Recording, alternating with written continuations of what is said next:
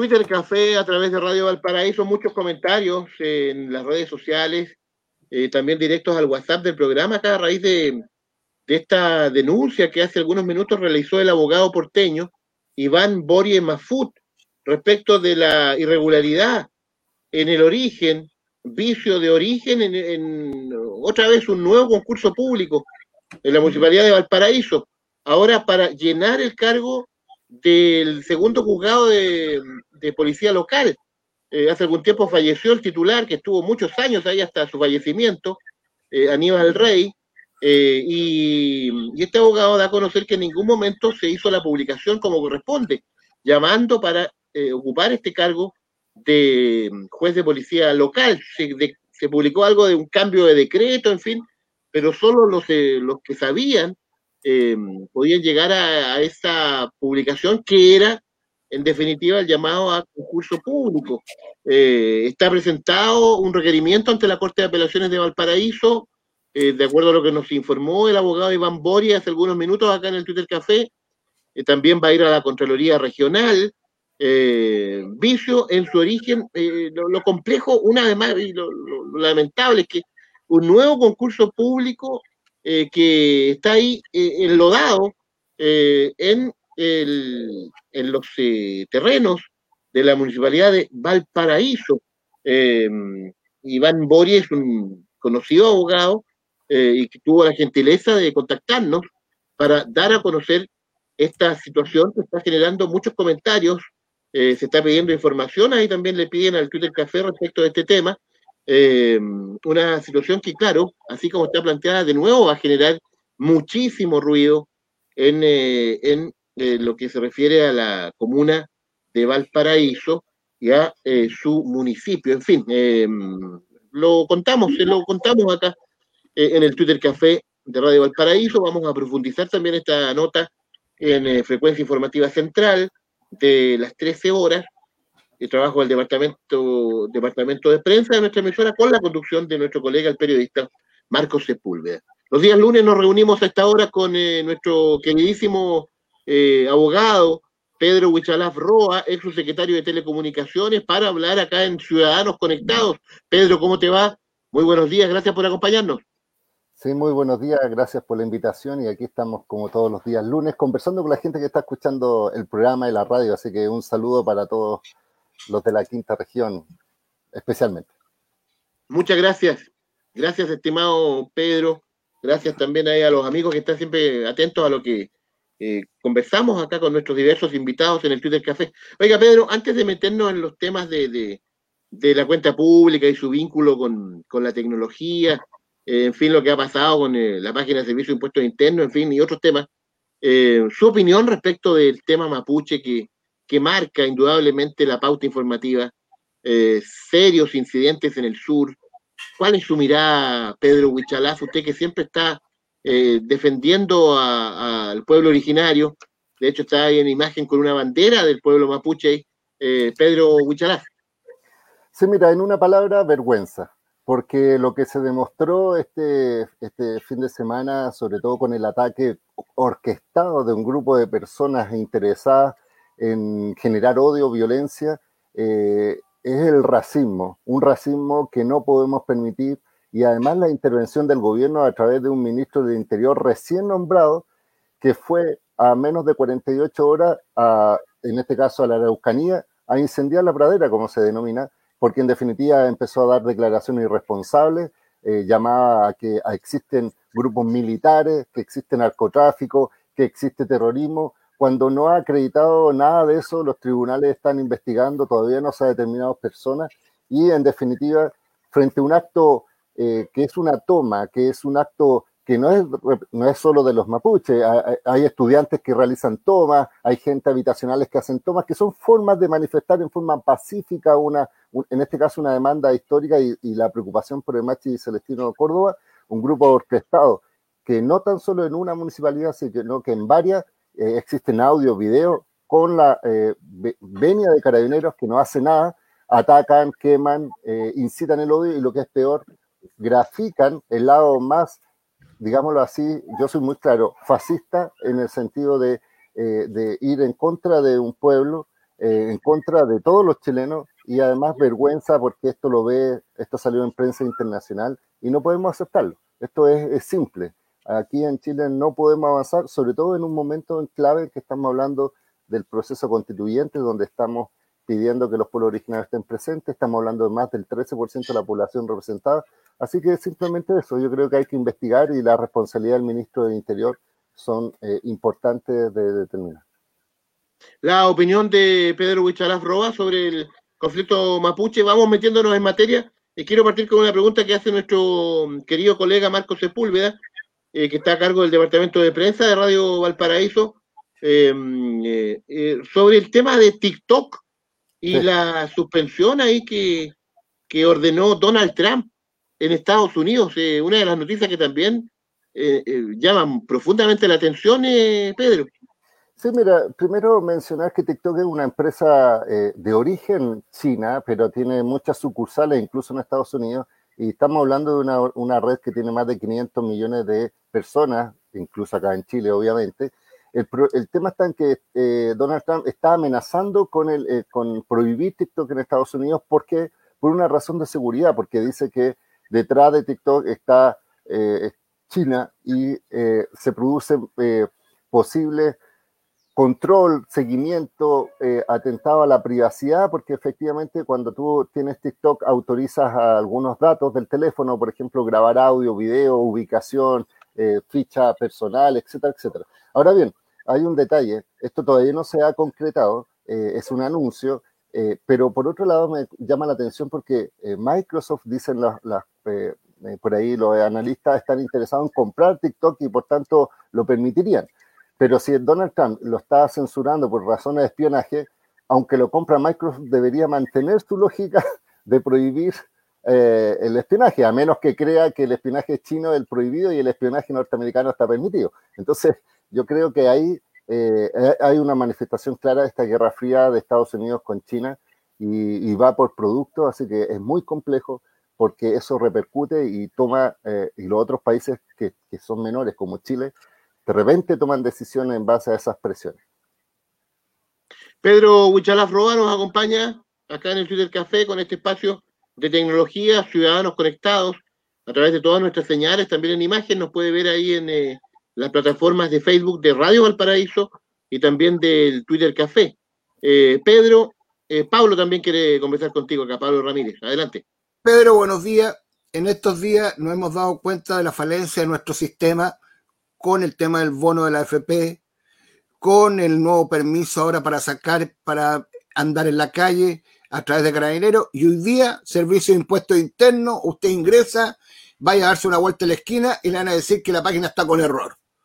¿Y cuándo se va a solucionar el problema? En Chile, si servicio de impuestos internos tiene que velar por todos nosotros, hacer transacciones, somos 17 millones de chilenos, 14 millones hacen transacciones en Chile, y el servicio de impuestos internos falla, no puede ser. Mira, este es un problema que no tan solo está en el ámbito público, sino también en el ámbito privado. Recordemos que en el tema de la FP para el retiro de los 10% hubo muchas páginas caídas, incluso habían varias que incumplían la normativa, como FP Modelo que pedía algo extra, como en este caso el carnet de identidad, y que incluso el superintendente están levantando cargo. Pero él está levantando cargo por eso, no por la mantención y la caída de los sitios que llama la atención. Y además, eh, el superintendente de, AFP, eh, o sea, de seguridad social, eh, esa es la palabra correcta, incluso dijo que el proceso era exitoso. ¿Qué es lo que te demuestra?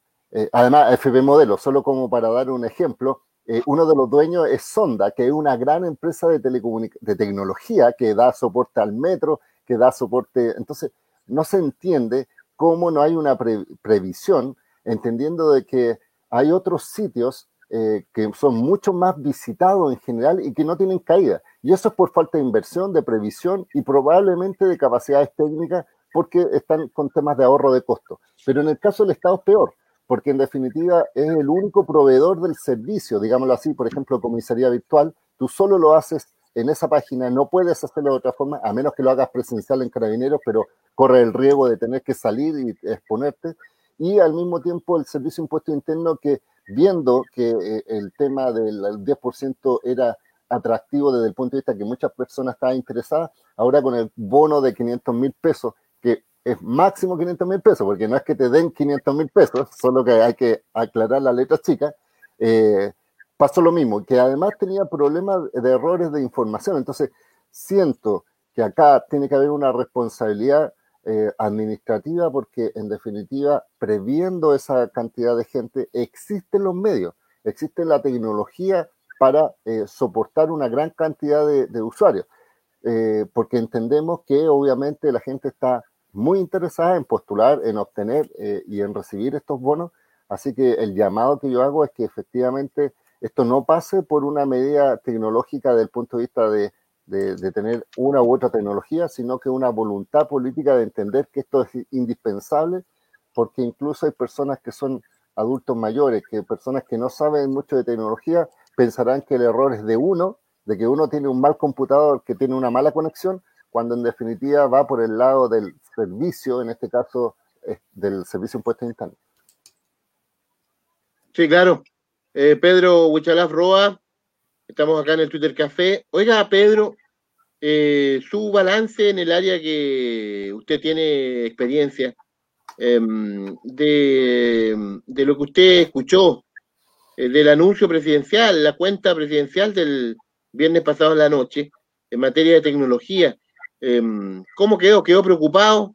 ¿Quedó satisfecho? Pedro Huichalaf. Mira, yo voy a dar algo objetivo.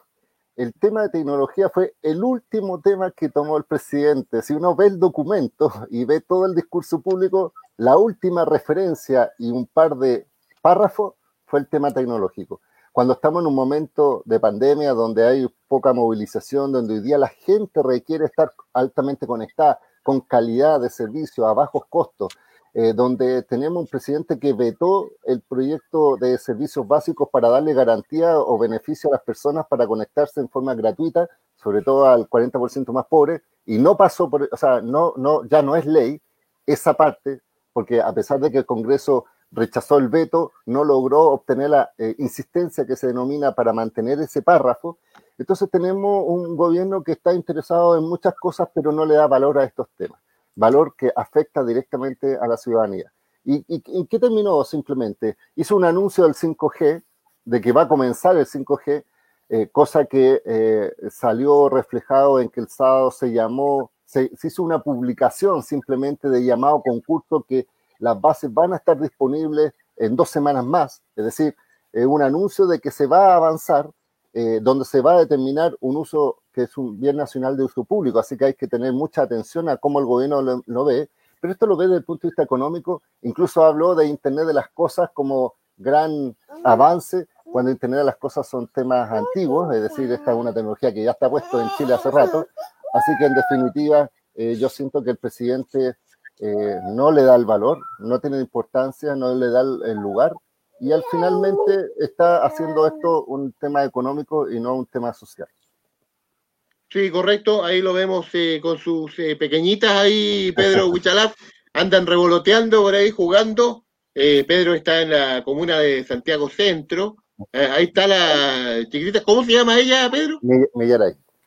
Millaray, ahí está Millaray. La, hija mayor, la hija mayor de Pedro. Un saludo para ella. Un saludo para ella y Millaray. Saludos, en la comuna de Santiago Centro. Eh, estábamos conversando acá con el ex subsecretario de Telecomunicaciones, em, Pedro Huichalaf Roa, hablando de eh, tecnología, em, acá en el Twitter Café de Radio Valparaíso. Pedro, Pablo, Pablo también tiene una pregunta para ti en eh, el Twitter Café de Radio Valparaíso.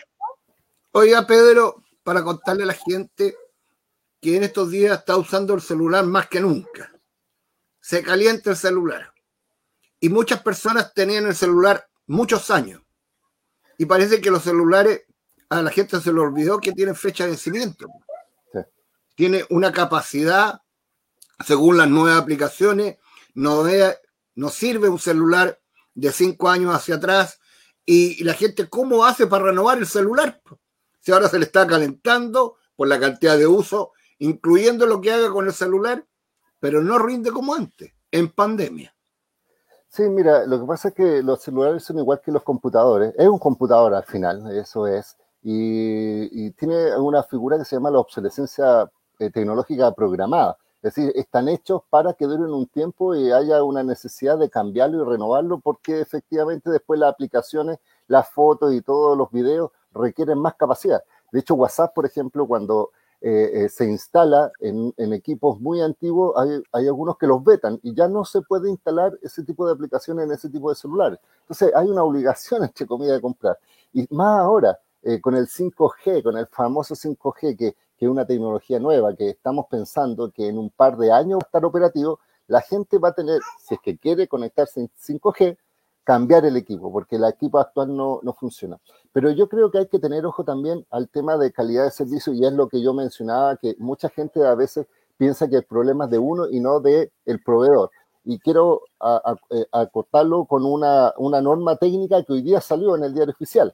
Es una primicia que estoy comentando, que es una norma técnica que va a regular la calidad de servicio en Chile. Es decir, esta norma, desde el punto de vista tecnológico, obliga a las empresas a que la empresa adecúen los contratos que te ofrecen cuando uno contrata una internet, adecua ciertos parámetros de calidad, es decir, tiene que obligatoriamente garantizarte una velocidad mínima garantizada eh, con un porcentaje de cumplimiento y si no, se comete una infracción y una persona puede exigir devolución de dinero, adecuación del contrato, es decir, rebaja del contrato o efectivamente una indemnización y em, también al mismo tiempo, para la facilidad de las personas, se va a establecer un test de velocidad objetivo, es decir, va a ser un único eh, que no depende de la empresa, porque los que hacen la empresa obviamente marca siempre el mejor, la mejor velocidad, porque lo hacen con sus servidores, este va a ser objetivo, y va a ser un test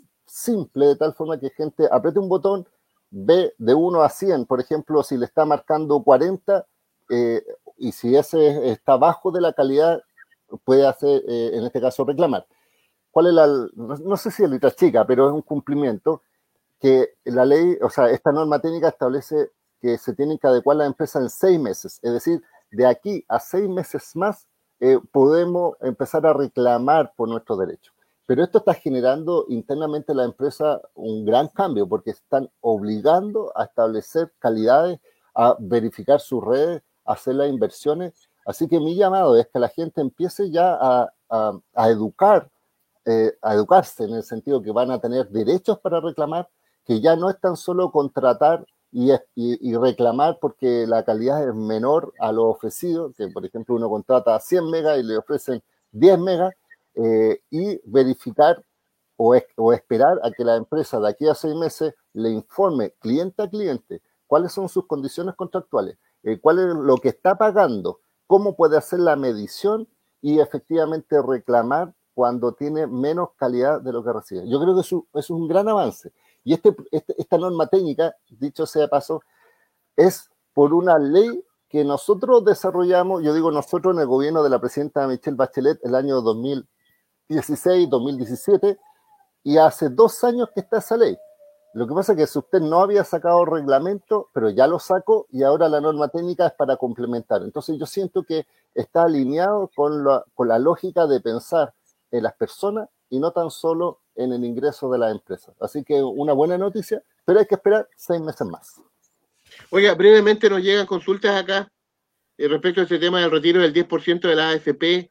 Hay muchos reclamos, por ejemplo, contra Provida, eh, que hay una lista de larga espera y que eso en algún momento se va a solucionar, eh, Pedro. Sí, mira, eh, Provida estableció un mecanismo para evitar la congestión, digamos así, de una sala de espera virtual, cosa que a mí me parece también bastante complejo, porque en definitiva ellos determinan la capacidad reducida de simultáneamente solicitudes de información y pasaba, porque hay gente que le saca fotos, screenshot a eso, que marcaba, por ejemplo, hay 500.000 usuarios antes de ti para hacer una operación que supuestamente la ley, por ley, los obliga a la empresa que apenas estaba esto, uno podía hacer la solicitud. Entonces siento que aquí eh, las autoridades como la superintendencia, uno hay que hacer el reclamo, porque no puede ser que eh, no lo dejen o esté inhabilitado para ejercer su derecho establecido en la ley por una razón técnica y caprichosa, porque los parámetros de determinar cuánto entran y cuánto salen es exclusivo de la FP. Y eso, ¿qué es lo que hace? Un desincentivo para que la gente no haga el trámite. Entonces yo siento que hay que reclamar, porque ese tipo de, de situaciones eh, al, en el siglo XXI, con este nivel de conectividad, que estamos hablando de 5G, que empresas establezcan este tipo de limitaciones no es comprensible. Muy bien, eh, clarito como el agua. Pedro Huichalaf Roa, Ciudadanos Conectados en el Twitter Café. Pedro, eh, gracias por este contacto. Cuide a sus chiquititas ahí. Saludos por la casa. Estamos en contacto en cualquier momento, Pedro. Sí, mira, y el último, una invitación a, a, propósito del tema de Mapuche. Yo hoy día a la noche voy a estar participando en un late que se llama Ley del Periodista, en una página que se llama, voy a hacer publicidad, pero elperiodista.cl, que es un sitio donde en definitiva hacen conversaciones y probablemente voy a estar con una alcaldesa mapuche de Payaco conversando justamente sobre el tema indígena, sobre el proceso constitucional y sobre los escaños reservados eh, en esta nueva constitución. Así que lo invito, a lo mejor no es tecnología, pero es, es un tema muy relevante para el proceso de la nueva constitución y eh, qué queremos como sociedad. Así que invitados, además de compartir mis redes sociales en Twitter, Facebook e Instagram, arroba Wichalá. Eso. Hasta pronto, Pedro, que estés muy bien. Gracias por acompañarnos. Cuídense mucho. Nosotros ya comenzamos a despedir el Twitter Café de hoy, de este mm, lunes 3 de agosto. Le agradecemos a Fernando Feña Quiroga en la sala de control, siempre por su gentileza, siempre también por la buena música en el Twitter Café. ya viene luego el boletín informativo del mediodía en la voz de Roberto Tapia, luego Telmo Aguilar con Dimensión Latinoamericana y posteriormente a las 13 horas Frecuencia Informativa Central con la conducción del colega periodista Marcos Sepúlveda. Hoy debuta un nuevo programa en Radio Valparaíso. A las 16 horas hablábamos el viernes con su conductor, Sergio Cavieses. Mañana será historia a las 4 de la tarde a través de todas las eh, frecuencias de Radio Valparaíso. Luego, 17.30 horas, Luz Verde con nuestro colega Claudio Mardones. Luz Verde por donde todos pasan. Un abrazo grande, cuídense mucho. Hasta pronto. Chao, Pablo Ramírez, que cuídense mucho. Chao, Mauricio, nos vemos. Un abrazo a todos. Hasta pronto. Chao, chao.